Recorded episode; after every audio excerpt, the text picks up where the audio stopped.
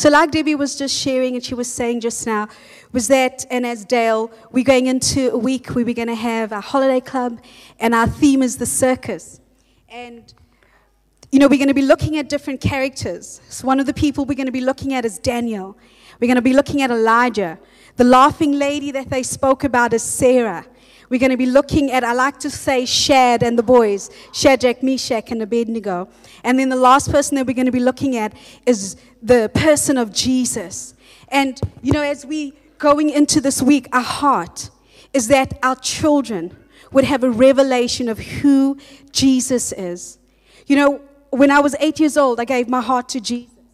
I remember I was very lonely. I was such a lonely kid. I would look in the mirror and I would talk to myself at five. you can laugh, you don't have to feel sorry for me. And I remember I was eight and I was sitting in Sunday school. And my Sunday school teacher began to speak about how Jesus wants to be our friend. I remember sitting there as an eight year old and I heard the word friend, and everything in me perked up and sat up. I just remember thinking, a friend, my own friend to have in my heart. And by the time and the lesson came to an end, and they said, Who wants this friend in their heart? You know, I was such a shy, reserved eight year old. Let me tell you, I was in that, the front of that classroom asking Jesus to come into my heart. And you know, the mark of my relationship with Jesus, he's my friend. And I remembered time passed, and I remember I was now 15, and that experience that had happened had faded. You know, I, I grew up in a time where the church was just the church. Lots of rules. I remember, you know, at 14, the debate going on should Christian girls wear pink or red nail polish? What was more decent? You know, there were all these issues. At all these rules, you can't do this and you can't do that. And by the time I was 15, that encounter that I had as an eight year old had long faded away. And I remember one morning, in our house, you got up and you went to church. You know, colored mamas, they speak once and they smack twice. So if they say, time to church, it's, oh yeah, we're going to church. I might have a bad attitude. And so I walked into church, I'll never forget. And I remember what the weather was like. I remember where I sat. I walked in, always sat at the back. You know, have issues with the church, you sit at, not, not all the time, but me, at the back, right? And so I walk in, and worship is happening, and they're loving Jesus, and the presence of the Lord is good. I didn't care. I was there because, you know, Mama said. And besides Jesus, this relationship wasn't all that anymore. We had a guest speaker that day, and she was a little Korean woman. When I say little, I mean little. We could barely see her behind the pulpit, and the church I was in had this big pulpit. And but you know, she caught my attention. When I looked at her face, I saw a face totally lit up with the glory of Jesus. I didn't know what the glory of Jesus was. I didn't know what it means for somebody to carry the anointing and the authority of God. And let me tell you, at 15, I was on a path to destruction because there were inward thoughts. And this woman stood up and she began to share about the persecuted church. She was Korean and what was happening there. I was sitting there and she spoke, and I went, Persecutor, what? I'd never heard that the church was persecuted. And I was sitting there thinking, this religion that I'm tired of and, and bored of, people are losing their lives over. And she began to speak what they were facing as Koreans. She began to talk about the underground church. I was thinking, are they living under the ground? I didn't know that. I hadn't heard that ever in my life. And hearing about churches meeting in secret, singing in secret, praising Jesus. And I would think, why would they risk their lives? But as I looked at this woman, I didn't see or hear religion. I saw Jesus in her. Nobody told me, Haley, you're on the wrong path. I saw Jesus. And that 15 year old, something in me resonated. And the rules of you can't do this as a Christian, you can't do that as a Christian, they fell away. And I was encountered, I heard of the power of Jesus. She shared testimonies of how they were marked for execution, some of them on certain days, and how they prayed and they cried out to God and how they walked out of places they should never be allowed to walk out of. I was gobsmacked, I was amazed. And that day, something turned in my heart. Jesus was more than the rules in the Bible and what I was allowed to do. I grew up in a home where secular music was no. I wanted, like, we're just going to sing every secular song out there. And mama's like, no, we holy in this house. And I struggled with that. But when I listened to that woman and I saw something I'd never seen in my life, something changed. I made very different decisions. I ended up going to Bible college, not some of the things I wanted to do. And you know, as somebody who's called to minister for, to kids, the cry of my heart so we would have a generation that knows Jesus. That's the cry of my heart. Way more than rules, way more than knows the power of Jesus. Guys, we need kids who know and adults who know the power of Jesus. And when we're sharing these stories, these are people. I mean, Elijah going up in a chariot of fire. That is not a Hollywood movie, and there was no stuntman. That was real. We want a generation to know. Do you know, guys, that theologians and most commentaries would say, do you know that Daniel, Shadrach, Meshach, and Abednego were between the ages of 15 and 18? Did you know that? Those boys were taken into captivity away from mommy, away from daddy, into a Babylonian empire, a godless empire. But let me tell you, when a king in all his might and all his power stood and said, Boys, I'm the boss of this kingdom, you do what I say, they went, Heck no. Where did the courage come from? Do you know that in Jewish households, they would impress the word, the Torah, into the hearts of their children, that by 12 they would know it. Mom did a good job. They impressed who Yahweh was, the one true God, that at 15 or 18, the Babylonian Empire was the strongest of the day. And they say, Boys, bow or burn. And they went, Uh uh-uh, uh, uh-uh. My God will save us. And if He doesn't, so what? You know why they had a revelation? They didn't bow to the pressure. And that's what we need. We need a generation who can say no to peer pressure. And our heart, even next week, is that we're going to have lots of fun. It's going to be crazy in this place. But we are trusting God that kids go away marked for Jesus. And we're going to look at one of the people today, Peter. And we've called him the great escape artist. And that's exactly what Peter is. And so the, our story opens up in Acts 12. You can follow along. Let's see what happens to Peter. And I, I don't want to say story, I want to say an account because it's not a story and it's not made up, it's real. And so we see in Acts 12, verse 1, it says, About that time, King Herod Agrippa began to persecute some believers in the church. So Herod was going after the believers. This was a politically motivated move. He was doing it to grow his political influence. And he was arresting the believers. And then we read on in 2, verse 2 and 4.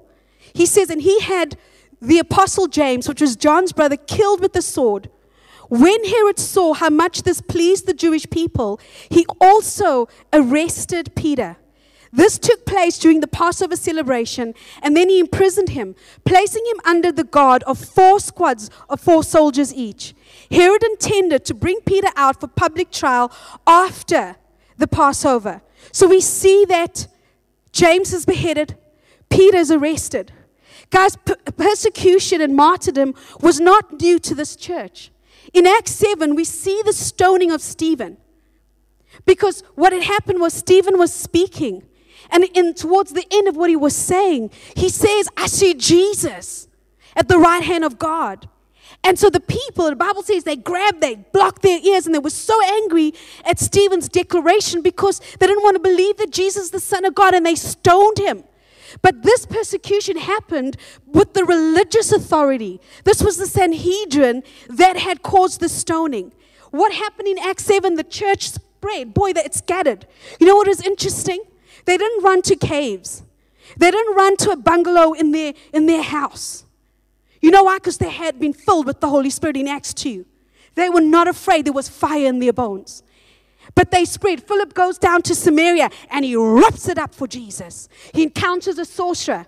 He, he, got, he goes along and he's running in a chariot. You know, the Ethiopian. I mean, if I had to run along a chariot, good Lord, I'd have heart failure. You'd be like, somebody would presiding my funeral. But there's this guy, and he goes, Hey, do what you're reading. Oh, and he just, they talk about it, and he says, I'm reading about Isaiah. And you know the whole story. Leads the man to Jesus. Do you, do you realize the Bible says the gospel is going to go to Judea, Samaria, and the ends of it? That's exactly what happened after the persecution of Stephen. They left Judea. Hey, persecution brought about what God had intended. The very next Judea, the next place was Samaria. Philip was ripping it up. So the church between Acts 7 and Acts 12, it was like, okay, Stephen's there, he's with Jesus now, but there's power. The, the apostles are doing their thing. The disciples are, are doing their thing for Jesus. You get to Acts 12, eh, screech to a halt, there's more problems. Somebody is beheaded. Now, the difference in Acts 12, in Acts 7, it was the religious authority. Now it's civil authority. He was beheaded. When there was any beheading, it was the government. So now the government was coming against the church.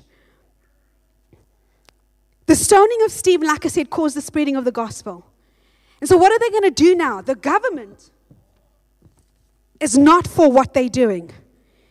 Oh, they didn't have a council, a committee. We're going to petition the government, we're going to write letters. No, they didn't do that. In verse 5, it says, But while Peter was in prison, the church prayed very earnestly for him. And I trust that when I'm in a prison of circumstance and situations, I'm surrounded by a church like Peter was. So Peter's in prison. It's a very unsettling time. His future's uncertain. But what happens? The church gets together and they earnestly pray. In this verse, that word church that we read in English, is a fancy Greek word that I'm not going to share, but this is what it means it means a body of believers. It means a people called out from the world to God. Look at each other and say, Hi, church. If you've asked Jesus in your heart, so look at each other and say, Hi, church. Not the walls, you. You're the church, a people called out. And it also means a people belonging to the Lord. A people belonging to the Lord, they're marked by one thing and one thing only. They're marked by holiness. Holiness is not a swear word. A people called out belonging to the Lord are marked by holiness. 1 Peter 1:16 says this, "Be holy because I am holy." God is speaking. His declaration is, "Be holy, church, as I am holy." This cross references to Leviticus 19:2. You are to be holy to me, because I, the Lord, am holy and have set you apart from the nations to be my own. It has always been the intention and the heart of God to have a people to himself. That has always been. Remember in the garden? You know, when God created Adam and Eve in the garden, it just said he came down in the cool of the evening and spent time with them. That's how it all started. It has always been God's intention to have a people to himself. That word holy that we read in 1 Peter 1:16.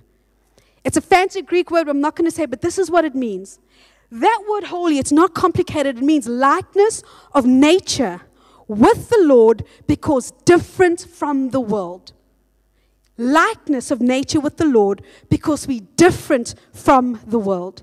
It simply means my nature is like God's nature and I'm different from the world. I have two hula hoops. It's not two hula. I can't hula. It'll go down very bad. So I want you to see this first one is the world. When I'm unsaved, the Bible says when I come into salvation, there's something supernatural. You know, when you, we say the sinner's prayer, something supernatural happens. The Bible says when we ask Jesus into our heart, it says this we are translated from the kingdom of darkness into the kingdom of light. Let me tell you, it doesn't matter. Somebody said, You were a mistake. When you ask Jesus into your heart, you are translated into the kingdom of light. And in the kingdom of light, you are wanted, loved, and accepted. And so we make that transition. That's what happens when we're born again. We leave this behind. And when we hear, we begin sanctification. God, the, the Holy Spirit works in us, become more like Him. But we begin walking on a lifestyle of holiness. As believers, we have to be different to the world. Later on in the story, we see that Peter's delivered. I'm getting ahead of myself. But you know why he was delivered? I believe that Peter was delivered because a holy church was lifting up holy hands. Okay? Because what sometimes happens, we hear Jesus finds us in our mess. And we translate it, oh, but we don't want to leave some things behind. Uh uh kingdom of light. But you know what? Man, I love crude jokes. I don't want to leave that behind. I'm going to take it with me. No. Let no impure thing come out of your mouth. Oh, but you know, I know he's unsaved, but he's so handsome and I like him. I can't leave him behind. Uh uh Do not be equally yoked with the unbeliever, but I will missionary date him. No. Do not be equally yoked with the unbeliever. And so what happens? We do the two step. Now we're here, now we're there. And you know, we're just exhausted. Guys, I remember growing up, just the things I struggled with as a teen and a young adult, I don't want to leave them behind. The one day I was so mad. I was like, ah, being a Christian's boring. You know, I want to be here singing like when I talk to the kids, I go, yeah, Cardi B songs, hey? And they go, woo! You know? I say, yeah, because you know when God's calling us into holiness. And there were so many things that God was challenging me as a believer that was so hard.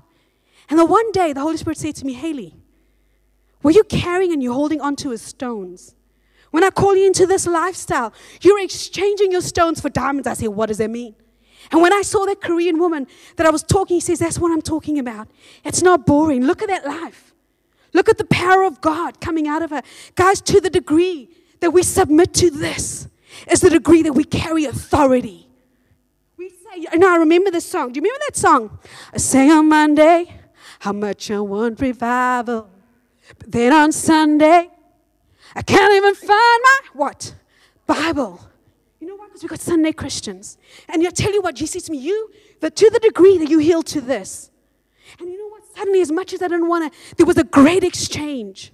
Young people in this room, to the lie of the enemy. There are some young people in the room, you even this week, you've had some discussions with your parents. And I'm telling you about word and knowledge right now. It is not boring.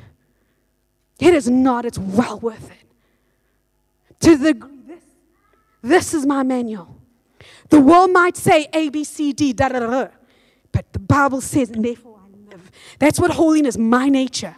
Oh, but you don't understand. I just, I'm just straightforward and I just say it like it is. No, you're unkind. Be holy. The servant of the Lord is gentle. Oh, you don't know my kids? They only listen if I scream. No. The servant of the Lord is gentle. Got to walk in holiness. Let your gentleness be evident. You got to leave some things behind. Be holy as I'm holy. Let my nature be like His nature. Guys, when that happens, you become a dangerous Christian. Because when you pray, the devil goes, oh, I'm backing off from that one. I want to demonstrate something. Debbie's the devil, just for this.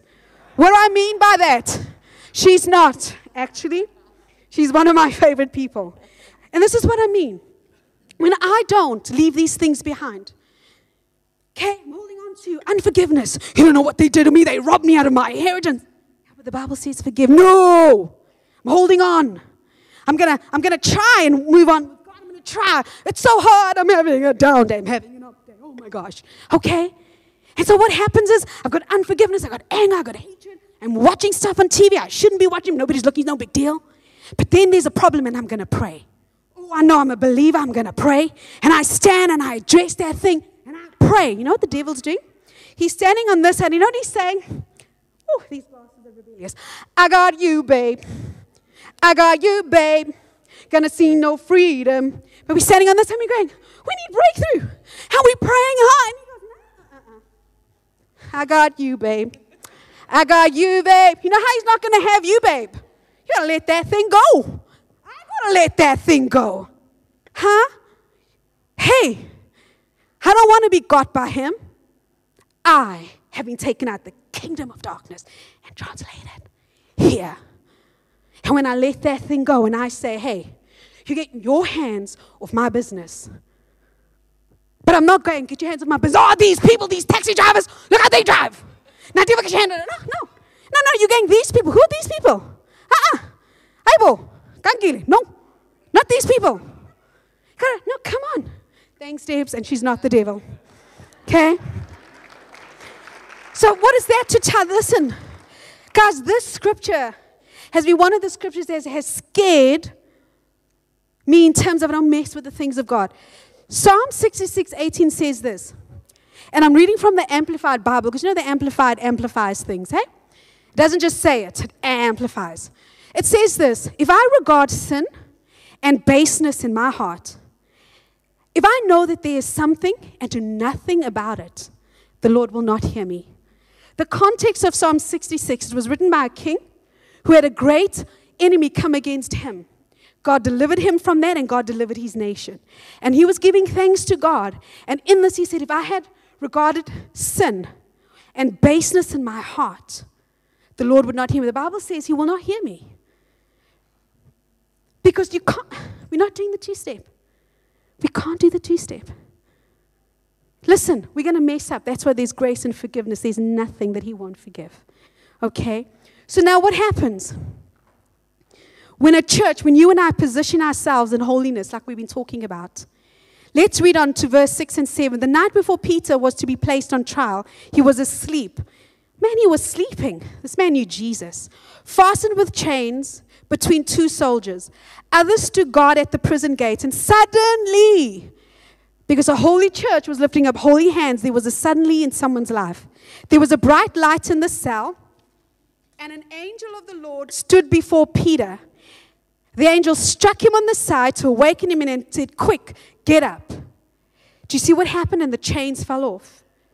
As a holy church lifting up holy hands as they prayed, it released the miraculous into someone's life that needed it. It then says in verse 8 to 11, then the angel said to him, Get dressed. Oh, what a holy statement and such a serious. How do you like how practical Christianity is? I'd be going, an angel. The angel's like, Shut up, get dressed. Got to get you out of here. It says, Get dressed and put on your sandals, and he did. Now put on your coat and follow me, the angel ordered. So Peter left the cell. Peter left the cell because the holy church was lifting up holy hands. He left the cell, following the angel, but all the time he thought it was a vision. He didn't realize it was actually happening. They passed the first and the second guard post and came to the iron gate leading to the city, and this opened for them by itself. An iron gate opened. And suddenly the angel left him. Peter finally came to his senses. He says, It's really true.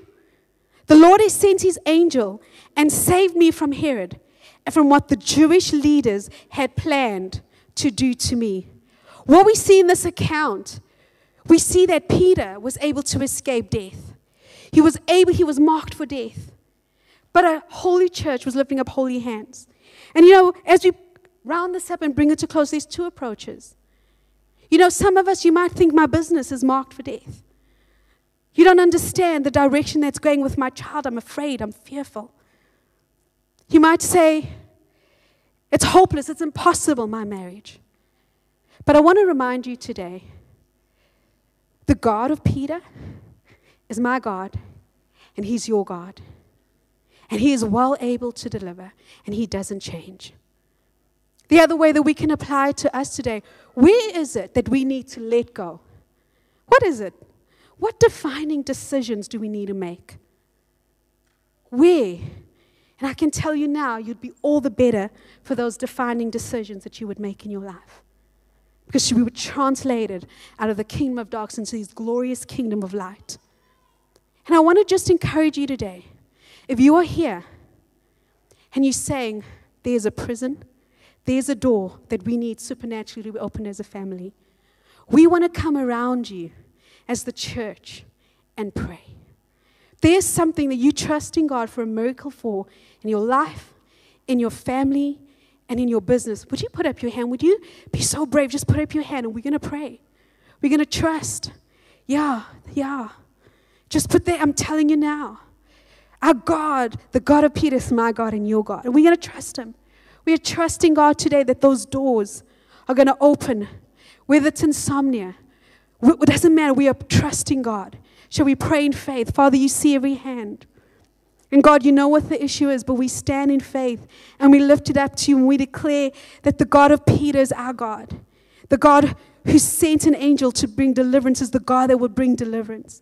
God, I pray into uh, family relationships with children and parents. I ask that you would restore, that you would heal, and that you would bring peace. I pray over people who are struggling to sleep, whether it's insomnia. Right now, I pray over anyone with insomnia today, God, that from this day forward, your word says that we will both lie down and sleep. It doesn't say we're going to lie down and be anxious, it says we will lie down and sleep. I thank you that where there's insomnia, there would be peace and, and healthy sleeping patterns Father, I pray that we businesses, there needs to be a miracle. I thank you this week for a miracle for businesses. I pray, God, in, in marriages where there's a stalemate and people think, where to from here today, that you release peace, that you release wisdom on how for that marriage to go forward and to be healed and kept together. I pray, God, where there's pain in bodies, today that you would touch any pain, anybody in pain, and bring healing in Jesus' name. I pray, God, where some people are feeling hopeless and you're weary, I pray over the weary people in this room today. And I thank you for refreshing, refreshing, refreshing over every weary soul. And we all say, Amen.